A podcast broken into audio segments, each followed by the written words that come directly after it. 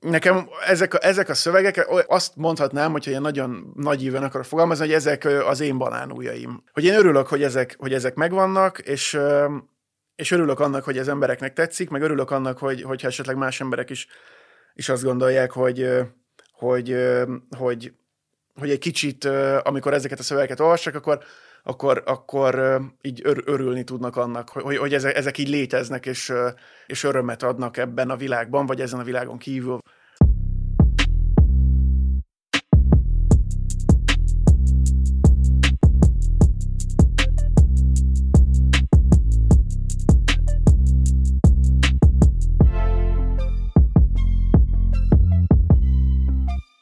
Nagyon szépen köszöntelek titeket, hallgatók és nézők, akik eljöttetek, hogy bejelentkeztetek itt az online eseményünkre. Én Csurgó Dénes vagyok, és én fogok ma két kollégámmal beszélgetni azokról a könyvekről, amik most megjelentek a, a 444 gondozásában, kezelésében, hát így a karácsonyi szezonra egyik sem annyira karácsonyi, az egyik az a nácizmusról szól, a másik meg fura új emberekről, de hogy, de hogy mindenképpen annyiból, annyiból karácsonyi, hogy akkor nagyon sok könyvet szeretnek az emberek kapni ajándékba, meg olvasni. És ez annyiból még egy, egy különleges esemény, ezt, ezt az adást most felvesszük, és aztán később majd podcast formában elérhetővé tesszük, de aki azt hallgatja, az például nem fog tudni kérdezni tőlünk, ahogy ti tudtok itt a Zoom Q&A funkciójában, úgyhogy oda majd kérlek írjátok be, és akkor kezdjük el. Szervusz, kedves Herceg Márk! Szia, Csurgó Dénes! Veled egy olyan könyvről fogunk beszélgetni, amit nem te írtál, a Tiltott könyv című uh, könyvről, amit, uh, ami a, a 444 makro magazinjának a következő kiadásaként jelenik majd meg kvázi. Um, viszont te olvastad ezt a könyvet, és készítetted egy interjút a szerzőjével, Ewood Kieft nevű holland szerzővel, történésszel, íróval. Remélem, hogy így ejti a nevét. És ez a könyv, ez a Mein Kampfról szól, és Hitlerről és a nácizmusról. Egy kicsit tudsz beszélni arról nekünk, hogy, hogy maga ez a könyv, a tiltott könyv, ez milyen körülmények között született? Az történt, hogy lejárt a 70 év, ami, ami a szerzői jogátra vonatkozott a könyvnek, tehát az eredeti könyvnek, igen, nem, bocsánat, a 90 év járt le, azt hiszem, igen, mert 20-as évek közepén készült, és ez a 10-es évek közepén volt er, ezzel kapcsolatban ö, probléma, de lehet, hogy egyébként, nem, bocsánat, lehet, hogy hülyeséget mondok, és a szerző halálától számított 70 év járt le, ö, igen, talán inkább ez volt, és ugye a Bajor államra szállt a, a szerzői jog, és amikor ez lejárt, akkor gyakorlatilag public domain vált, közkincsé vált a, a könyv, és mindenhol felmerült, hogy, hogy akkor újra kiadnák el, vagy, vagy ki lehet-e adni újra. Sok országban tilt, tiltja a törvény, Magyarországon egyébként nem, és Hollandiában hosszas vita előzte meg, hogy ki lehet-e újra adni, vagy hogyha ki lehet adni, akkor hogyan, mint ahogy egyébként sok helyen úgy adták ki, hogy nagyon alapos kritikai kiadással, nem tudom, mindenféle szakmai lábjegyzettel, kiegészítéssel megszerkesztve ilyenek, és felkérték ezt a fickót, aki, aki egyébként korábban az első világháborúról írt könyvet, illetve a 1870 és a, az első világháború vége közötti időszakról, ezzel a nacionalista militarizmussal kapcsolatban volt egy viszonylag sikeres könyve Hollandiában, és ezért megkérték őt, hogy, hogy írjon egy előszót a Mein Kampfhoz, ő pedig így újra, mert nyilván olvasta már, újra elolvasta tök alaposan, és megpróbálta valahogy így összefoglalni az élményeit, meg, meg így elemezni a művet. Végül nem, nem adták ki újra a Mein Kampfot Hollandiában, viszont akkor ő könyvé dagasztotta gyakorlatilag azt, amit ő írt. Ez 2017-ben jelent meg. Egyébként akkor, amikor a az ilyen új populizmus a csúcsára ért, tehát Trump már elnök volt, még nem bukott el, a európai parlamenti választáson ugye nem látszódott, hogy ez az új szélső jobb, ez, ez mennyire lesz erős. Sokat is hivatkozik a könyvben azokra az időkre, például Gert Wildersnek mindenféle megjegyzése párszor szerepel benne, nem, nincs végig ez a vonal benne, de, de sokat említi illetve hát Trumptól is sokat idéznek benne. És mit, mit mond magáról a Mein Kampfról? Hogy ez, ez milyen könyv, meg ez miről szól valójában, mert ugye nyilván mindenki azt tudja, két dolgot tud róla, hogy a Hitler írta, és hogy be van tiltva. Én legalábbis én például azt hittem, hogy Magyarországon is be van tiltva, de hogy nagyon sokáig be volt. Talán valami kritikai kiadás a 90-es években, meg nem, nem tudom pontosan, én, én úgy tudom, hogy nincs betiltva, vagy hát akkor nem tudom, hogy jelenhetett meg. A, a, az se biztos egyébként, hogy Hitler írta, mert mint abban az értelemben, hogy ő le, leült volna és leírta volna. Volt, van olyan spekuláció, hogy Rudolf Hessnek diktálta, erről nincs pontos adat. A lényeg az, hogy egy kétkötetes könyv volt, amit a börtönben, a börtönben volt, amikor ez készült, és alapvetően nem a szélesebb tömegeknek szánta, hanem egyfajta ilyen iránymutatásnak a mozgalmának, mert nem akarta, hogy szétessen a mozgalom nélküle, vagy pedig elmenjen egy olyan irányba, ami, ami neki nem tetszik. Ő alapvetően inkább a beszédeket élvezte meg, meg értékelte, illetve a film, film és a fotó volt az, ami, amit ilyen propaganda anyagnak ő, jobban, tehát hogy inkább azt szerette, mert nem volt arról meggyőződve, hogy a könyvnek olyan hatalmas ereje lenne már a, vagy úgy egyáltalán a tömegekre, kezdve azzal, hogy ezt nagy erőfeszítés befogadni, nem tudom, sokan akkor még olvasni sem feltétlenül tudtak a célközönségből, szóval mindenféle problémája volt vele.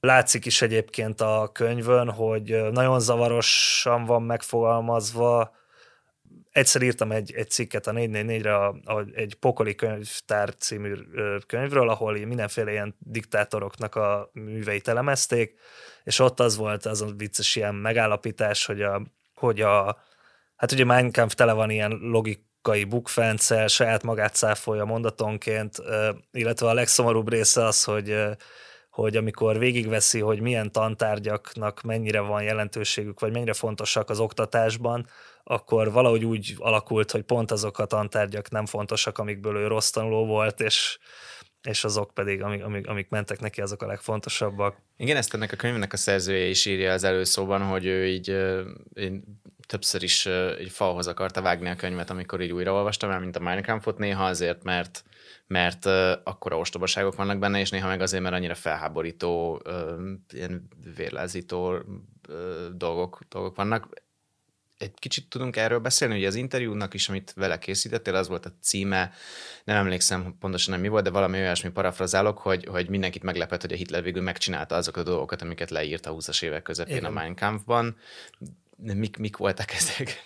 Hát az a, az a vicces benne, vagy az a meglepő talán mai szemmel, mint amikor nem tudom, az emberek azon hüledeztek, hogy, hogy például pár éve, hogy, hogy Donald Trump azzal kampányolt, hogy, hogy őre akkor is szavaznának a szavazói, hogyha fényes nappal lelőne valakit, és így nem értette senki ezt a, ezt a logikát, hogy ez mennyire, ez hogy működhet, amikor egyszerűen egyszerre degradálja a szavazóit, meg úgy egy, egyáltalán ez teljesen nonsens. És ugyanilyenekkel van tele a, a Mein Kampf is, például, hogy a Cion bölcsének jegyzőkönyvéről, ami ugye egy, hamis, amit ugye az orosz titkosszolgálat készített, és egy ilyen antiszemita propaganda kiadvány volt, arról azt írta Hitler, hogy, hogy pont azért, pont, az, pont attól vagy azért támasztja alá az ő antiszemitizmusokat, hogy hamisítvány. Tehát egyszerűen nem, tehát logikailag nem adja ki, de valahogy mégis ezek az ilyen, ilyen, ilyen önellentmondások, amikkel tele van a könyv, valahogy mégsem azt a hatást értékel, hogy kiröhögjék az, az emberek, hanem nagyon sokakra pont így tudott hatni. És ez egyébként nem csak nála volt így, hanem, hanem nagyon, sőt a legtöbb fasiszta vezetőnél, szintén egy másik cikkemet kell, hogy idézzem, a, a, a Fasiszta hazugságok című könyv, ami tavaly, vagy mikor jelent meg magyarul, egy argentin történész írta Federico Finkelstein, aki csak a nevében hasonlít a másik Finkelsteinre, ő elemezte ezt a sok ilyen fasiszta rendszert Latin Amerikától, Európán át mindenhol, és ott is, ott is folyamatosan ezzel foglalkozott, hogy hogyan, hogyan hathatott ennyire az a propaganda, amiről, tehát hogy még azokra is hatott a saját propagandájuk, akik kitalálták. Tehát Goebbels a naplójában, vagy én nem is tudom, hogy hova pontosan a, végén olyan dolgokat írt, amik, amik, amikben hit, pedig hát ő találta ki 20 évvel korábban. Ugyanígy a, ugyanígy a Mein Kampfban ez, a, ez, a, ez az érdekes, hogy, hogy csomószor például arról ír Hitler, hogy hogy leírja, gyakorlatilag leleplezi a stratégiájukat, mert mondom, ezt nem a, nem a szélesebb olvasóközönségnek szánta, hanem alapvetően a, a párttagoknak, vagy mozgalom tagjainak, de, de ezzel együtt azért mégiscsak egy olyan kiadvány volt, amit bárki elolvashatott, és hát ha próbál vele azonosulni, és nagyon sokszor leleplezi azt, hogy ők például miért hazudnak. Tehát valahogy ezt is megmagyarázza, hogy, hogy az se baj, hogyha hazudnak, mert mert rövid távon lehet hazudni azért, hogy, hogy hosszú távon sikereket érjenek el, és a, a nép meg a tömeg pedig nem bölcsekből áll, tehát nem fogják észrevenni, vagy hogyha elég meggyőzően mondjuk, akkor, akkor elhiszik, vagy pedig úgyis azért lesz a végső igazság, aki nyer. Igen, és ez volt az, amit, amit a szerző ki is emelt, meg ott az interjúban is beszéltetek róla, hogy ami ilyen számára a legnagyobb áthallás így a, a mai, vagy hát a ugye pár évvel ezelőtti de még ma is azért elég, elég érvényes politikai trendekkel kapcsolatban. Ö, igen, az, azt, azt nagyon sokszor próbálja árnyalni, ilyen árok betemető hangulata is van csomószor, amikor azzal érvel, hogy hogy nincs értelme, vagy nem, nem így kéne egymást nácizni, ahogy szokták a jobb és bal oldal, vagy nem is tudom most milyen oldal a másikat, hogy, hogy azért, hogyha megnézzük alaposan, hogy tehát például a, ugye a holland példában ott van Gert Wilders, aki, aki azt hiszem a Koránt akarta betiltani, arra hivatkozva, hogy ugyanolyan gyűlöletkeltő, mint a Mein Kampf, és az egyik tiltott, akkor a másik is legyen. Tehát ő is nácizott, miközben őt is nácizták azzal, hogy szélső jobboldali és nem tudom, etnikai alapon hergel és hogy igazából ezek, ezek, ezek teljesen ezek sületlenségek, és valójában, hogyha meg akarjuk, tehát hogy ha olyas valamit akarnánk találni, ami jobban hasonlít a náci mozgalomhoz, akkor akár az iszlám állam lehet az, mert az már olyan szélsőségesen ö, ilyen társadalom, vagy hát ilyen civilizáció ellenes ö, most, mint, mint, mint annak idején volt a, a náci párt.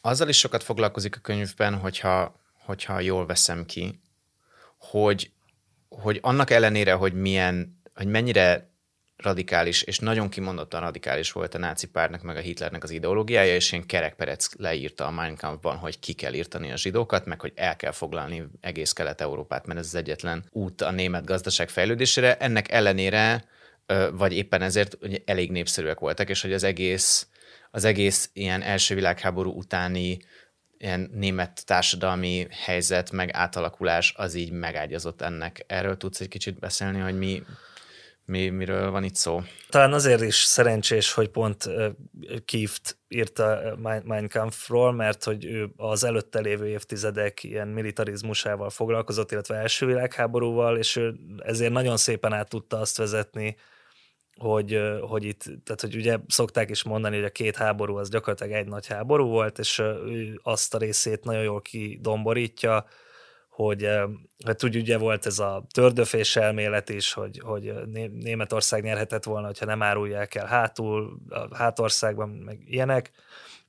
És ezeket az ilyen társadalmi tévhiteket gyakorlatilag végigveszi, hogy mindenféle szemszögből, egyrészt azt, hogy mit gondoltak akkoriban, milyen ilyen eszmejáramlatok versenyeztek gyakorlatilag, azzal együtt, hogy az, az első világháborús összeomlás milyen folyamatokat indított be, például, hogy nagyon sokan, nem is csak az, e, vagy nem feltétlenül csak az első világháborús összeomlás miatt, de a Szovjetunió születése miatt is sok menekült érkezett keletről. Ezek gyakorlatilag így áthallásosak, csomó, csomó olyan rész van e- ezekben leírva, amiknél azt gondolhatnánk, hogy fú, hát ez ismerős most is, hogy sok menekült megjelenik egy városban, és ott elkezdenek emiatt hőbörögni, annak ellenére, hogy például nem történik kifejezetten semmi, vagy nem tudom. Tehát olyan, olyan tehát ugye például az antiszemitizmusnak olyan ilyen túlzásai voltak, tehát olyan, úgy, úgy próbáltak hatni a, az ilyen populista, demagóg városvezetők, hogy nagyon eltúlozták például a zsidók arányát, akár valamelyik pártban, akár a, akár a bűnelkövetők között, akár a lakosság között, ami így utólag, vagy, vagy, vagy akár az akkori statisztikák szerint is teljesen alaptalan, de akkoriban nagyon, nagyon lehetett ezzel toborozni a híveket és mobilizálni a támogatókat.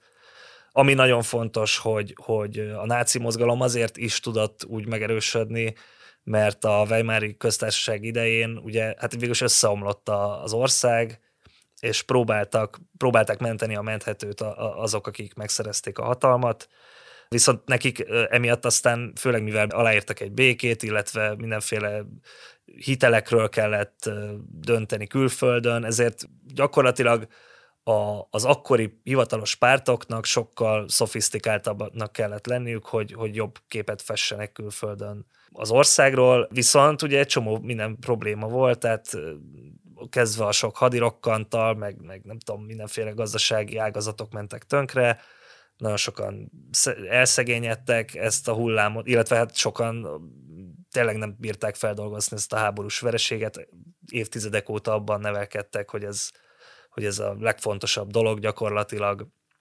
Ö, ott harcoltak több millióan a fronton, és, és arra jöttek haza, hogy, hogy hirtelen összedőlt az egész, nem bírták ezt feldolgozni, és ezt nagyon jól fel tudta szívni a, ezt a, ezeket az energiákat a, az NSDAP. Ami, ami nekem még én, nagyon érdekes volt a, a, az interjútokból, vagy az interjúból, amit, amit ugye a szerzővel készítettél, kívtel, hogy, hogy azt mondta, hogy igazából ami nyilván nem tudom, hogy mennyire áthalásos a mai politikára, hogy azért is lehetett amúgy sikeres a, a, a náci politika, mert, mert az egész német igazságszolgáltatás az itt sokkal elnézőbb volt a jobboldali terroristákkal szemben, mint a, mint a baloldali terroristákkal szemben, akik is szintén voltak, de ez, ez nekem egy nagyon érdekes, érdekes aspektus volt, ami, amiről így nem, nem hallottam korábban, erről tudsz egy kicsit, Ö, Igen, most pontos, pontos számokat nem tudok mondani, de, de tényleg gyakorlatilag arról volt szó, hogy minden egyes baloldali merénylőt mondjuk elítéltek, és a, a jobboldaliaknak csak a töredékét, és sokkal enyhébb büntetést kaptak. Én, nekem az volt a furcsa, és ez, ez egyébként a könyvből nem teljesen derül ki, ezért is kérdeztem rá nála, hogy, hogy, hogy elvileg akkor is voltak olyan, olyan törvények, amik tudom, ilyen emberi méltóságot védő törvények, vagy uszi, uszítani nem lehetett, az ilyen durva, szélsőséges rasszizmus is gyakorlatilag elvileg, hogyha úgy, úgy hangzott el, akkor az, az büntethető volt, de erről ezzel kapcsolatban nincsen adat, hogy, hogy mondjuk milyen perek voltak azzal kapcsolatban, hogy tényleg ilyen tömeggyűléseken szinte lincselésekre buzdítottak. Ö, valószínűleg egyébként az van tényleg, hogy akkora volt a társadalmi összeomlás, meg annyi volt az ilyen politikai merénylet, meg mindenféle ö, szabad csapatok által az utcákon elkövetett ilyen kisebb-nagyobb erőszak, hogy erre már gyakorlatilag nem is futott a, tehát nem, val, talán nem feltétlenül foglalkoztak azzal, hogy ki mit mondott, hanem tényleg arról volt szó, hogy akkor most kiölt meg kit. És még, és még ez is olyan volt, hogy mivel tényleg ez a régi porosz elit volt jelentős részt a bírók között. Ez egyébként a döbbenetesen látványos a, a Müncheni sörpucs perén, hogy, hogy gyakorlatilag az ügyész, aki, aki vádolja Hitleréket, ő, ő is kénytelen, vagy hát nem tudom, hogy kénytelene, vagy mennyire volt nyomás alatt, de hogy, hogy így dicsérte őket a hazafiságukért, hogy mert, mert az a vicc, hogy a Hitlerék nem arra alapozták a védekezésüket, hogy ők nem sértettek törvényt, hanem ugye arra, hogy, hogy azt nem fogadják el azt az állami berendezkedést, ami itt megszületett, és hogy igazából a, a kormány az, ami törvénysértő és illegitim, és ők csak erre akarták állítani a rendet, és hát emiatt aztán el is ítélik őket, hiszen nyilván törvényt sértettek, de, de látszik, hogy a közhangulat az meg olyan, hogy nagyon sokan velük vannak, illetve tényleg olyan volt, hogy egy, egy magyar talán ezt a cikkbe is beraktam, hogy egy magyar karikaturista, vagy, vagy nem is tudom, ilyen hírlap, tudósító lerajzolta Hitlert és Ludendorffot, és és hát semmilyen, mai szemmel nézve se, de akkori szemmel nézve se semmilyen ilyen igazán becsületsértő nincsen benne, ott áll két ember, és, és emiatt aztán ki akarták tiltani a tárgyalás többi napjáról, mert hogy, mert hogy ez botrány volt. Érdekes. És azt nem tudom, hogy ez kiderül-e a könyvből, vagy állást foglal-e a Kieft ezzel kapcsolatban, de hogy azért megkérdezem, hogy, hogy szerinte érdemes elolvasni a Mein Kampfot? Vagy így kiderül belőle a nácizmus vonzerejének titka, vagy eszenciájának titka?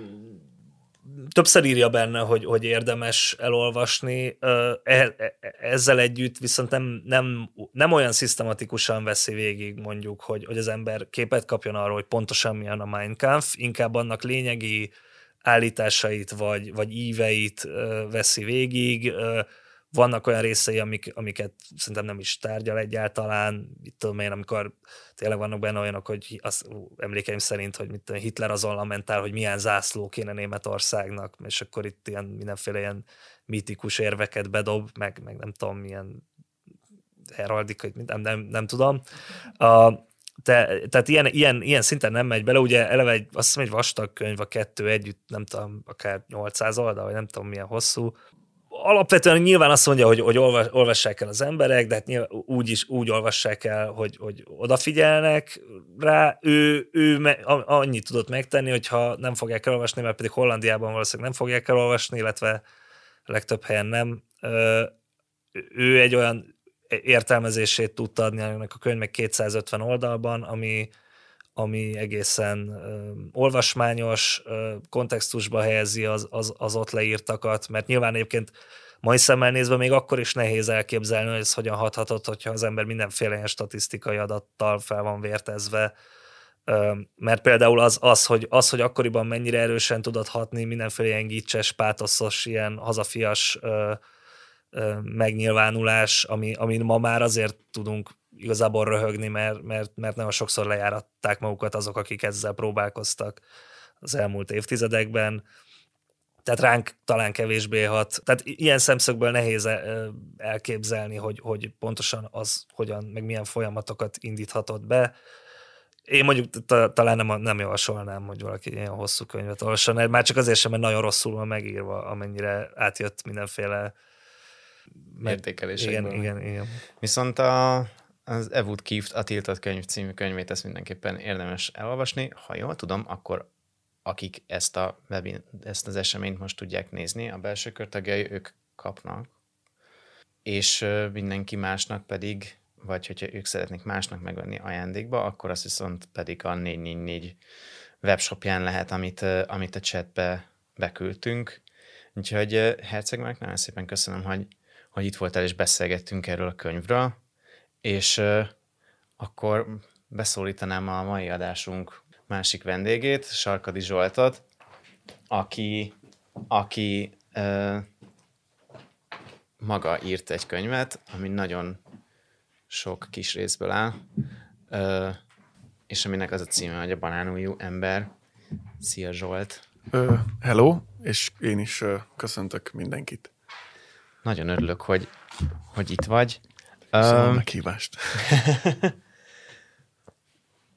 Beszélj... Közelebb kell a számhoz húzni, vagy így jó? Szerintem úgy jó. Oké. Okay. Szerintem úgy szuper lesz. Um, te írtál egy könyvet, ez milyen, milyen érzés? Hát... Én mindig azt gondoltam, hogy, hogy, hogy nem tudom, hogy ha, hogyha az embernek így, így van, egy, van egy ilyen polcra föltehető könyv, amin az ember neve áll, akkor az már, így, az már egy ilyen valami, amit így letett az asztalra, képletesen is, és, és fizikailag is le lehet. Az jó érzés alapvetően. Ö, olyan szempontból furcsa, hogy, hogy, hogy azok az ismerőseim, akik így benne vannak a magyar kortárs azok, azok mindannyian így azt mondják, hogy jó, ez nagyon jó, meg tényleg tök szórakoztató, meg minden, de hogy majd, hogyha regényt írsz, majd akkor lesz az igazán, tehát, hogy a, a, akkor érkezel meg igazán.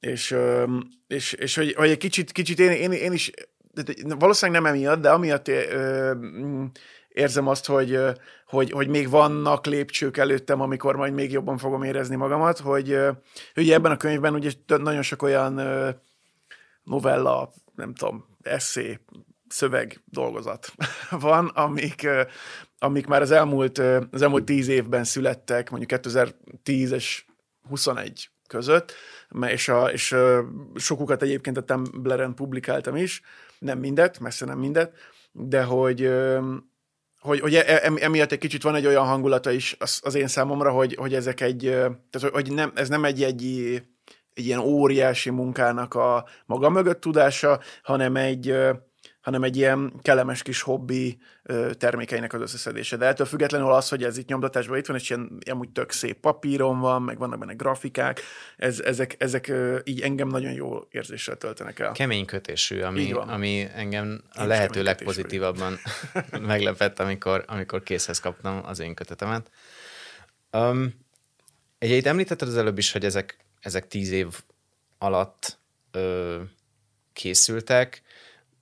Mi volt, miért kezdtél el ö, ilyen kis novellákat, eszéket, glosszákat, nem tudom miket, ö, írni a Tumblr-re, vagy hogy, tehát, hogy hogy mondjam, én nekem sose volt Tumblr-em, ezt be kell, hogy valljam mindenkinek, de hogy, de hogy az nem feltétlenül, hogy az, az nem egy olyan, nem feltétlenül egy olyan, olyan platform, amire, amire az ember ilyen ö, szép irodalmi mm. dolgokat, vagy, vagy én nem tudom, ilyeneket ír. Hogy jött neked, hogy, hogy oda publikálj ilyeneket, és hogy, és hogy, hogy ilyen novellákat írj?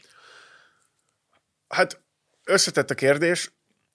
Valószínűleg tehát nem, nem, tudok, nem tudok mondani egy ilyen pontot, amikor, amikor, amikor belőlem ez így kijött, inkább valami olyasmit, ö, mondok egy ilyen sztorit hozzá, hogy a, a, abban az időben, amikor én elkezdtem blogolni, akkor a, az Emberi Erőforrások Minisztériumában dolgoztam, ami azóta, már, nem, azóta emberi, akkor még nemzeti erőforrás volt, a kulturális államtitkárságon, és, és van a, van a Krúdi féle álmos könyv, amikor a, ami azt írja, hogy ha, ha nagyon sokszor azt álmodod, hogy repülsz, akkor az azt jelenti, hogy a kreatív energiáid nem nincsenek megfelelően kihasználva. És abban az időben, amikor ott dolgoztam, állandóan ezt álmodtam, hogy repülök, és, és hát lehet, hogy tényleg nem, vagy hát úgy éreztem, hogy nem nincsenek kihasználva megfelelően a kreatív energiáim, és, és a Tumblr ez egy ilyen olyan fórum volt, vagy egy olyan közeg, ahol, ahol bármiről lehetett írkálni, és az elején én is így bármiről írkáltam arról, hogy nem tudom, ez nagyon jó film, az tetszett nekem a moziba. Elmentem tegnap, a, akkor még nem kisüzem volt, ott szembe vele volt az a hely, nem is emlékszem, mi volt. El, ellát, ellátó az ott volt, nem? Régen. Akkor, akkor.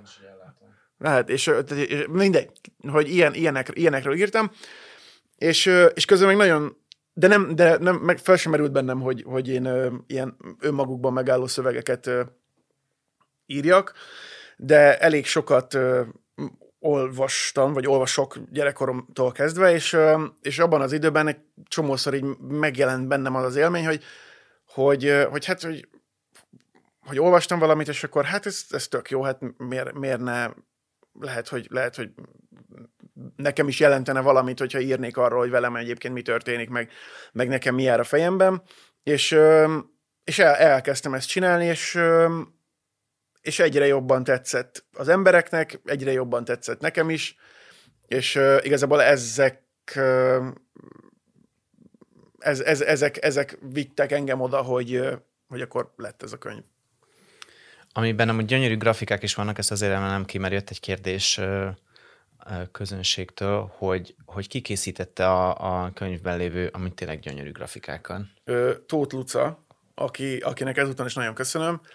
Neki vannak ezen kívül egyébként mindenféle tök jó munkái. A... Meg, meg, meg, megpróbálok megmutatni egyet a kamerában. Nyugodtan. Uh, megpróbálom meg, megtalálni a kedvencemet. Na, melyik, melyik a kedvenced? Uh, hát nagyon jó a Mészáros Lőrinces is, ezt most csak azért mondom, mert hogy, de az, ugye ez, az kint volt a 444 oldalán uh-huh. is, és itt most éppen eljött előttem. Az, az, az ez egy síró Mészáros Lőrinc uh, Mészáros Lőrinc uh, többször sír a, könyv, a kötetben, ezt, ezt, ezt talán elárulhatom, és uh, még nekem a vérállátós, a vérállátós az amúgy is az egyik kedvenc, uh, kedvenc novellám a könyvben, és annak nagyon szép grafikája van. Egy, egy, egy, egy szerelmi történetet dolgoz föl a, a központ uh, diszpécsere és egy, uh, és egy uh, szuperhőssé váló középkorú férfi között. És uh, gyönyörű és nagyon érdekes. Um, ebben a kötetben nagyon sok viszonylag rövid uh-huh. ö, novella vagy szöveg szerepel, amik engem nem, nem meglepett, de hogy feltűnt, hogy nagyon-nagyon különbözőek, és mindig, amikor azt gondoltam, hogy, hogy, így, hogy így olvastam az elejétől a végéig, és hogy, hogy így akkor rájövök, hogy vagy hogy um, most már értem, hogy ez, hogy ez miről szól, akkor valami tök más irányt vett az egész. Tehát volt, volt benne egy csomó, van benne egy csomó olyan, amit így hát ilyen agyalásnak neveznék, hogy igazából így csak arról szól, hogy így uh-huh. milyen érdekes az, hogy nem tudom, egy gondolati végvéve, és az, azok is nagyon érdekesek. Vannak, vannak olyanok, amik ilyen, ilyen gyerekkori visszaemlékezések a 90-es években, amik szintén ilyen szuper érdekesek, és vannak olyanok, amik meg, meg nem tudom, itt tényleg olyanok voltak, mint egy, egy Black Mirror epizódnak a, a szüzséje, meg, ilyen, meg aztán vannak benne teljesen abszurd dolgok, mint amikor G. Fodor Gáborral összeszervezkedtek Gyurcsány Ferenc ellen. Szerinted mi az, ami, az, ami ezeket így, ezeket a, ezeket a nagyon sokféle történeteket összeköti azon kívül, hogy te írtad őket? Hú, hát ezzel még ebben a nem gondolkodtam, ezért van a könyvben egy ilyen ötös tagolás, hogy valami, valamiféle rendezőelv legyen a, a szövegek között. Hogy mi köti össze őket? Hát talán most ez ilyen nagyon távolinak fog tűnni, de a, a, a, és, és nem is feltétlenül válasz a kérdésedre, csak el akarom mondani, hogy, a, ö, hogy talán egyébként ez végül is válasz, mert ez összeköti őket, hogy azért ö, lett ennek a könyvnek Banánújú ember címe, meg azért a Banánújú ember című szöveg a legelső novella benne, mert mert egy kicsit úgy tekintek én az összes szövegre, mint, mint, mint ez a, a Banánújú ember című szöveg címszereplője a, a saját ujjaira. Hogy ez, ugye ez a banánújú ember, mint szöveg, ez arról szól, hogy van egy ember, akinek banánok az ujjai, és, és körülötte van egy ilyen, egy ilyen nagyon fenyegető, vagy nagyon gonosz világ, és, és ez az ember, ez, ez, ez erről mintha nem venne tudomást, vagy, vagy, vagy csak a banánújai felől közelíti meg ezt az egész világot, és, és azt mondja, hogy, hogy és nem, nem, nem akad ki azon, hogy nem tudom, elviheti a titkos rendőrség, vagy letéppegethetik a körmeit, mert örül annak, hogy, hogy neki banánból vannak az ujjai. Ami egyébként egy olyan dolog, ami, ami a mindennapi életben azért elég hátrányos, például nem, nem tud karburátort szerelni, vagy, vagy, vagy ilyesmi.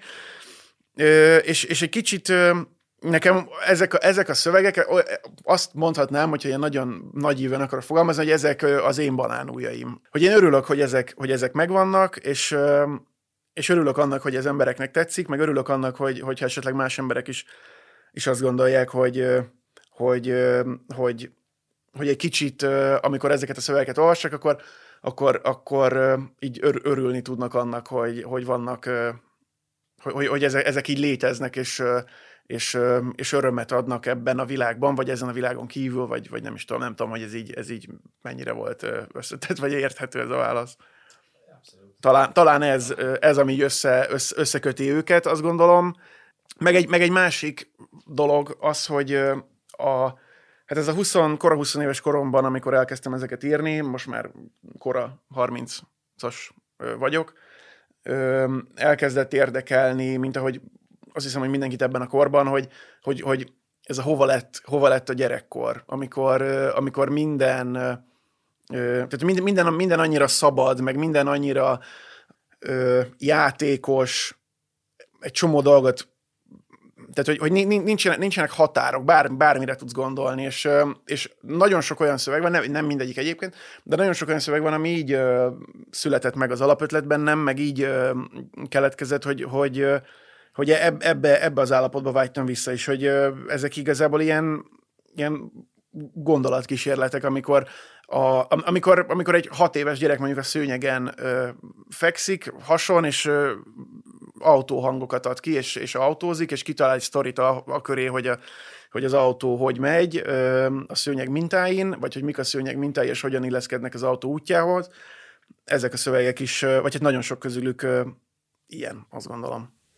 És hogyha csak egyet lehetne felvinni abba az ilyen föld fölött lebegő űrbázisba, ahova az emberiség majd a könyvben párszor leírt apokalipszis után az emberiség maradik a fölmehet, akkor melyiket, melyiket küldenéd föl?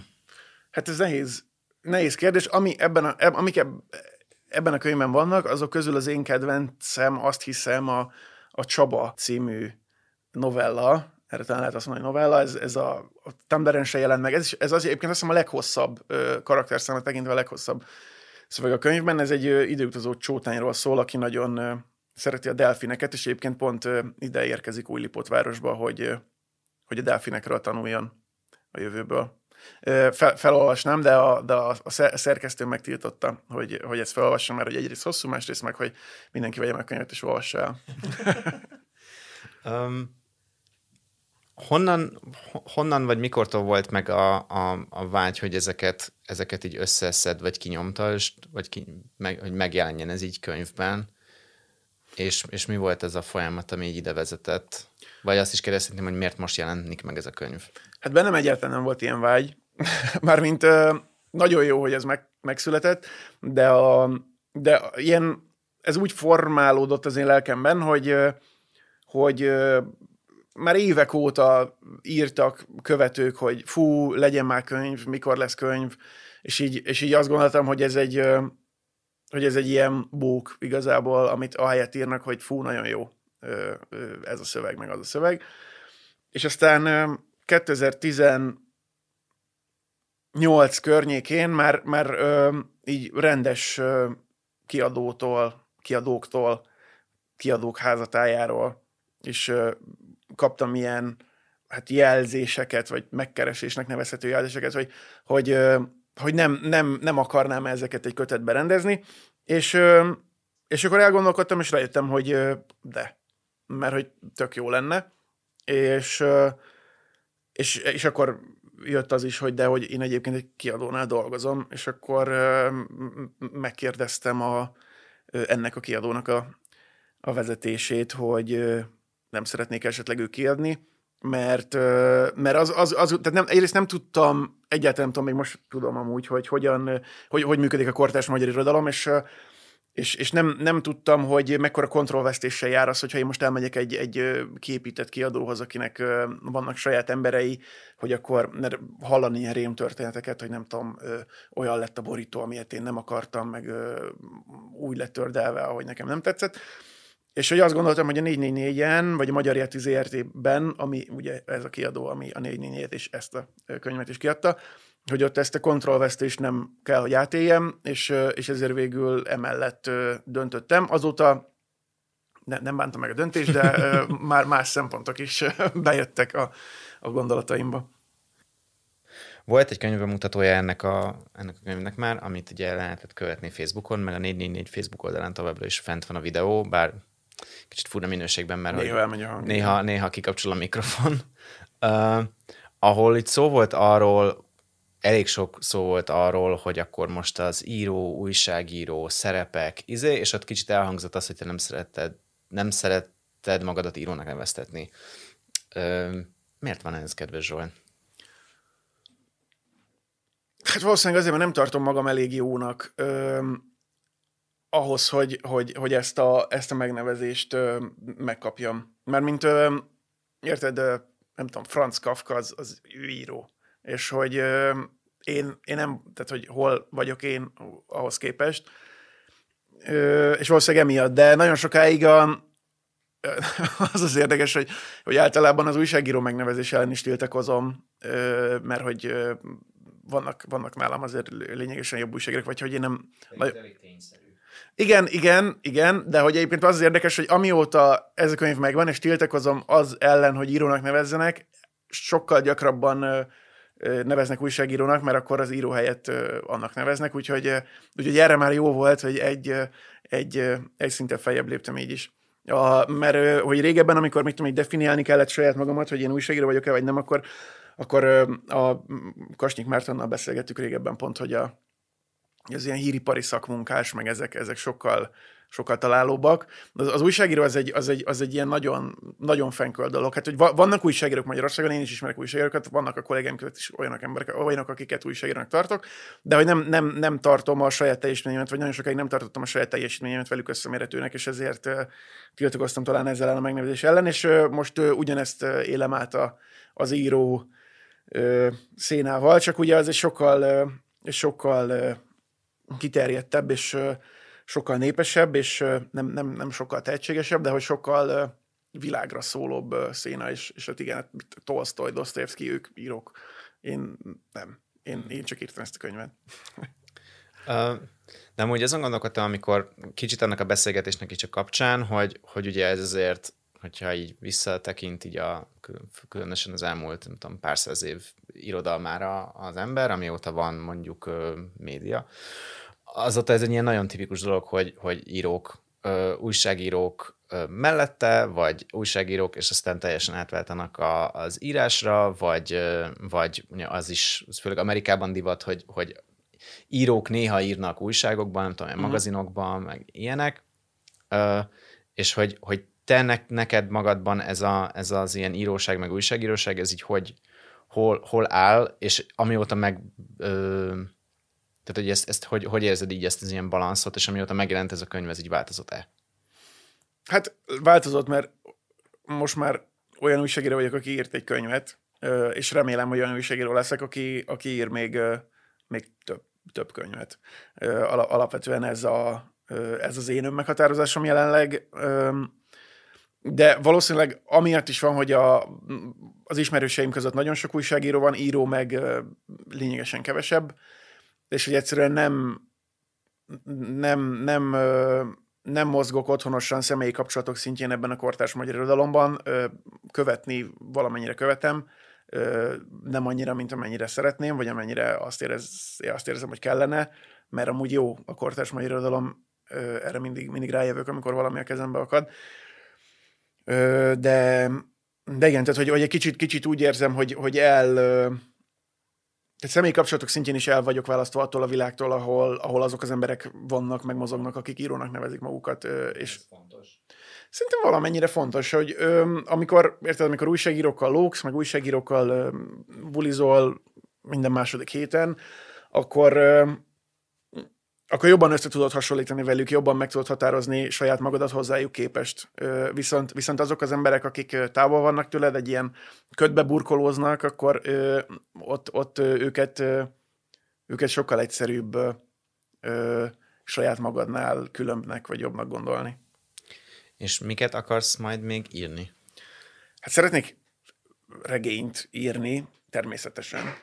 De, a, de, szere, de egyébként ez a formátum, amiben amik, azok a szövegek, amik ebben a könyvben vannak, azok, azok is közel állnak a szívemhez. Amióta ez a könyv megjelent, írtam a Tumblr-re is például olyanokat, amik nincsenek benne ebben a könyvben, később keletkeztek, mint hogy ez a könyv megjelent. Azok is kifejezetten tetszenek. például, például, mit tudom én most, azt hiszem legutoljára négy vagy öt napja posztoltam a Tumblr-re egy, egy málnás Zabrudi nevű lengyel bérgyilkosról, aki Budapesten él. És, és ez a neve, hogy Málnás Zabrudi. És nekem, nekem tetszett a szöveg, szerettem írni, meg, meg szeretem azt is, hogy ez létezik, és annyira szeretem egyébként, hogy már-már sajnálom, hogy nem írtam meg hamarabb, hogy benne lessen ebben a könyvben. De hát majd lehet, hogy a, a következőben a... 2022 karácsonya a banánújú ember visszavág. Igen, a még banánújú ember. Igen. Banánújú ember Tokyo Drift. Um, de és hogyha például írnál hosszabban, hosszabb novellákat vagy regényt, akkor az inkább olyan lenne, mint amikor amikor ö, a 90-es években büdös a tévé, hogyha bekapcsolják, vagy inkább olyan lenne, mint, a, mint a, a, az időutazó csótány? Szeretném, hogy olyan legyen, mint, mint az időutazó csótány. A, ö, nem, tehát valahogy ö, nem érzem annyira magabiztosnak, meg annyira izgalmasnak saját magamat, hogy a, hogy, hogy a saját életemben megtöltsek 200, 300, 400 oldalakat. Viszont, viszont, viszont ötleteim azok meg, azok meg vannak, azt gondolom, a, és több is például ilyen egy, egy, egy regényre, és a, valószínűleg a legnehezebb az az lesz, hogyha egyszer regényírásra adom a fejemet, hogy, hogy, hogy megpróbáljam kitisztítani vagy megpróbáljam annyira lecsontozni ezeket a gondolatokat, hogy ne legyen, ne essek abba az ilyen első könyves betegségbe, holott nem az lenne az első könyvem, hogy, hogy minden ötletemet megpróbálom belepréselni ugyanabba a regénybe. Tehát, hogy ez, ez, ez, szerintem, ez szerintem megy inkább egy jelentősebb veszély a rám leselkedő veszélyek közül, mint az, hogy, hogy egy ilyen mások számára kevésbé fogyasztható, nagyon, nagyon mélyen önmagamban néző regényt írjak arról, nem tudom, hogy milyen, milyen volt Kecskeméten a, a, egy kecskeméti kertvárosba a homokon gyereknek lenni. Pedig nekem, hogyha, hogyha lehet egy személyes megjegyzés, nekem, nekem azok, a, azok a részek is nagyon, nagyon megkapok voltak, mert mi nagyjából ugyanannyi idősek vagyunk, tehát hogy így nekem egy ilyen kicsit ilyen sokoló volt így a, a könyvnek ezeket a részeit olvasva belegondolni abba, hogy az én gyerekkorom az már ilyen rettenetesen ö, régi, nosztalgikus valami, és hogy így, így, így gondolni a saját, uh-huh. vagy ennek a generációnak a gyerekkorára, hát, pedig hát nem tudom, most mi vagyunk az ilyen kora 30-as, ahogy, ahogy fogalmaztál. Ö, te milyen, milyen gyakran írtad, vagy írod ezeket a dolgokat?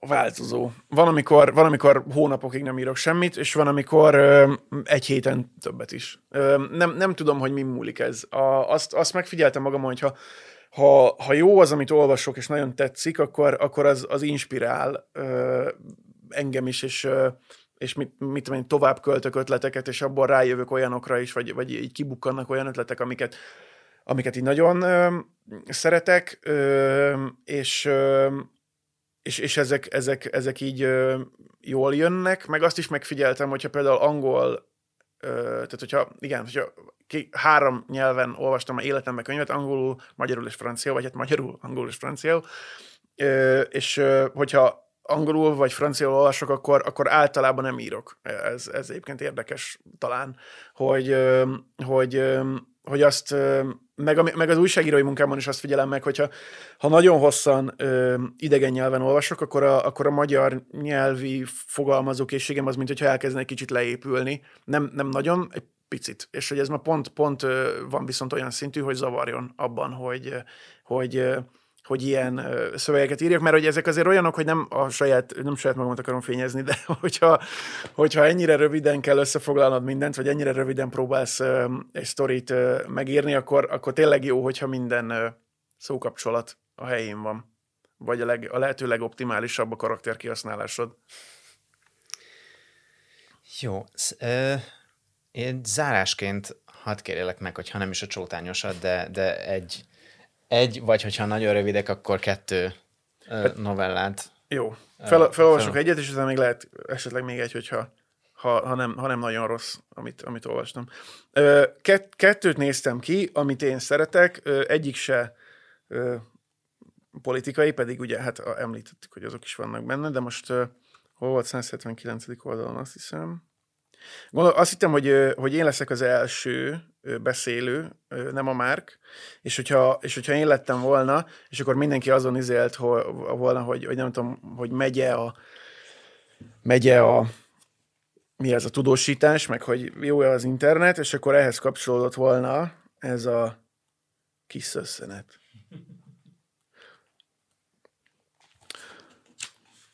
Kosztolányi Dezső, a jó internet. Ez ugye nem Kosztolányi Dezső, hanem ezt én írtam, csak ez nem a szöveg, csak az, azt kell tudni az, hogy Kosszányi Dezsőnek van a, van a nagyon híres Boldogság című novellája, nem vagyok jó műfaj, műfaj meghatározásban, de van a Boldogság című Kosztolányi szöveg, ami, ami, aminek ez, hát ez arra rémel egy kicsit. Szóval Kosszányi Dezső, a jó internet. Egyszer nagyon sokáig nem tudtam kapcsolódni az internetre. Elkeseredve ütöttem, vertem a kapcsolódási hiba elhárítón a javítás gombot, hideg verejtéktől gyöngyöző homlokkal kábeleket cibáltam, de a lidércnyomás egyre csak folytatódott. Nem tudtam, reggel van-e vagy délután. Életunt pizzafutár csengedett, elszenesedett szélű, kihűlt, vastag tésztás, túlsózott pizzát nyújtott a sötétbe vesző gangról. Gúnyosan köszönte meg a borravalót, lihegve, kiszáradt torokkal vágtam be mögötte az ajtót. Az ájulás kerülgetett.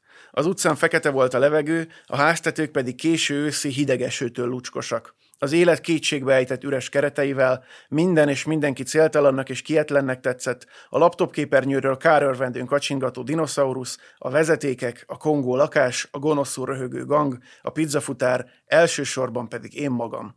Eszembe jutottak bal sikereim és bűneim. Önvád marcangolt. Aztán egyszerre csak a kisgép összeszedte magát, mélyet sóhajtott és utolsó erejéből megpróbált csatlakozni a hálózathoz. Szemgolyóimat épp, hogy a koponyámban tudtam tartani, úgy mereztettem őket a hálózati kapcsolat ikonjára. És akkor, miért, miért nem, a kis laptop magához tért, csatlakozott. Ebben a pillanatban kezdődött az az internet kapcsolat, melyről beszéltem, az a kapcsolódásom, melynél eddig sohasem volt teljesebb és különb. A böngésző, nyüzsgő és fényes weboldalakra kalauzolt, barátaim csetüzenekben köszöntöttek. Képzeld, mint valami ajándék az égből, még az a klip is elindult, melyet órákkal korábban próbáltam lejátszani. Az inkognitó ablak rejtekében buja asszonyok várakoztak kurzorom közelettére. Ennyire még sohasem örültem annak, hogy a földön vagyok és élek. Az életnek újra értelme lett. Minden nagyszerű volt, minden csodálatos, minden kívánatos, magyarázhatatlanul és kifejezéstelenül szép. Mindössze oda akarok kiukadni, hogy az igazán jó internet kapcsolat csak ilyen. Mindig a kapcsolódási hibák tövében terem meg, és épp oly rendkívüli, mint az a kapcsolódási hiba, mely hirtelenül elmúlik. Csak átmenet, közjáték. Talán nem is egyéb, mint a kapcsolódási hiba hiánya.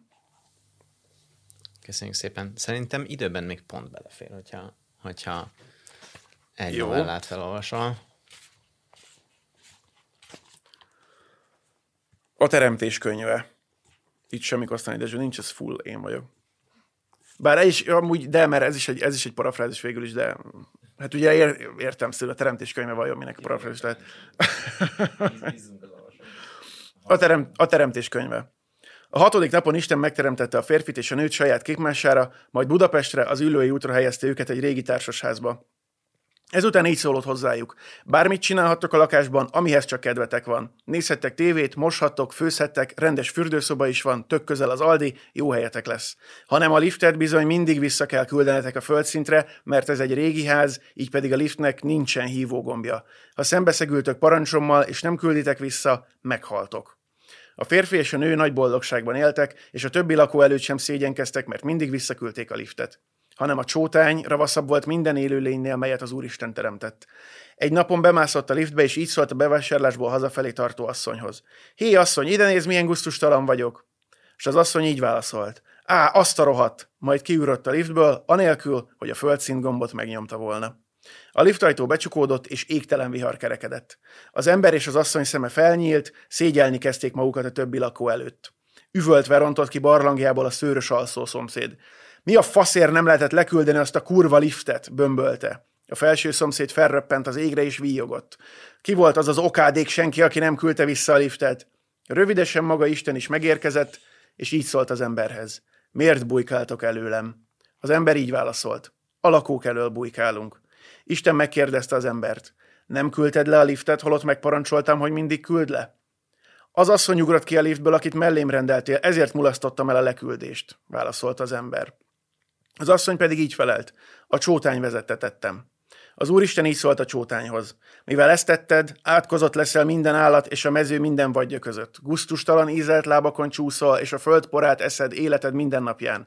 Igaz, hogy képes leszel túlélni a nukleáris holokausztot is, de ettől csak még nagyobb lesz kínod, mert soha nem lesz nukleáris holokauszt. Az asszonyhoz így szólt az Úristen. Megsokasítom terhességet kínjait. Fájdalmak közepette szülött gyermekeidet. Vágyakozni fogsz férjed után, ő azonban uralkodni fog rajtad egy ideig, aztán kiarcolod az egyenjogúságot, mégis olyan nők fognak képviselni a politikai döntéshozatalban, akiket szarba se nézel. Az emberhez pedig így szólt az Úristen. Mivel nem küldted le a liftet, jól lehet megparancsoltam, hogy mindig küld le, a föld átkozott lesz miattad. Fáradtsággal szerzed meg rajta táplálékodat életed minden napján. Tövist és bojtorján terem a számodra, a mezőfüvét kell lenned, arcod verítékével leszed kenyered, míg vissza nem térsz a földbe, amiből lettél, mert por vagy, és a porba térsz vissza. Most pedig költözetek ki Cseperre, ott hívógombos liftek vannak, és rengeteg szenvedés. Ott majd megtanultok kesztyűbe dudálni. Hadd mondjam el, hogy nagyon örülök, hogy egy, ezt, ezt választottad másodiknak, mert amikor jöttem ö, föl ide a stúdióba, ami egy ötödik emeleten van, és ö, láttam, hogy a, hogy a, a postaládáknál áll egy néni, és nézi a leveleit, és lent volt a lift, és én nagyon siettem, és beszálltam, és azt gondoltam, hogy a néni majd visszahívja a liftet, nem fogom megvárni, amíg megnézi a leveleit, és jöttem fölfele, és eszembe jutott ez a novella, és az, hogy ugye itt van vissza lift hívó gomb, és ezért nem fogok a pokolra kerülni. Úgyhogy remélem, hogy, hogy ti is, akik ezt nézitek és hallgatjátok, megveszitek ezt a könyvet, és aztán elolvassátok ezeket a szuper szövegeket, és, és aztán életetek legváratlanabb pillanataiban eszetekbe fognak majd jutni ezek a, ezek a történetek és ezek a gondolatok. Sarkadi Zsolt, nagyon szépen köszönöm, hogy itt voltál. Köszönöm és nektek is nagyon köszönjük, hogy itt voltatok. A könyvet azt a 444 webshopjában, amit már belinkeltünk, meg tudjátok vásárolni. Szerintem nagyon jó ajándék. Én is lehet, hogy majd megveszem valakinek, de nem árulhatom el, mert hát ha hallgatja, és ez még megjelenik karácsony előtt, és akkor az elrontaná az ajándékot. Úgyhogy nagyon szépen köszönjük, és a továbbiakban is hallgassátok a podcastjainkat, meg vegyetek részt az ilyen eseményeinken, nézzétek a videóinkat, olvassátok a cikkeinket, és buzdítsatok mindenkit arra, hogy lépjenek be a körbe. Sziasztok, és kellemes ünnepeken!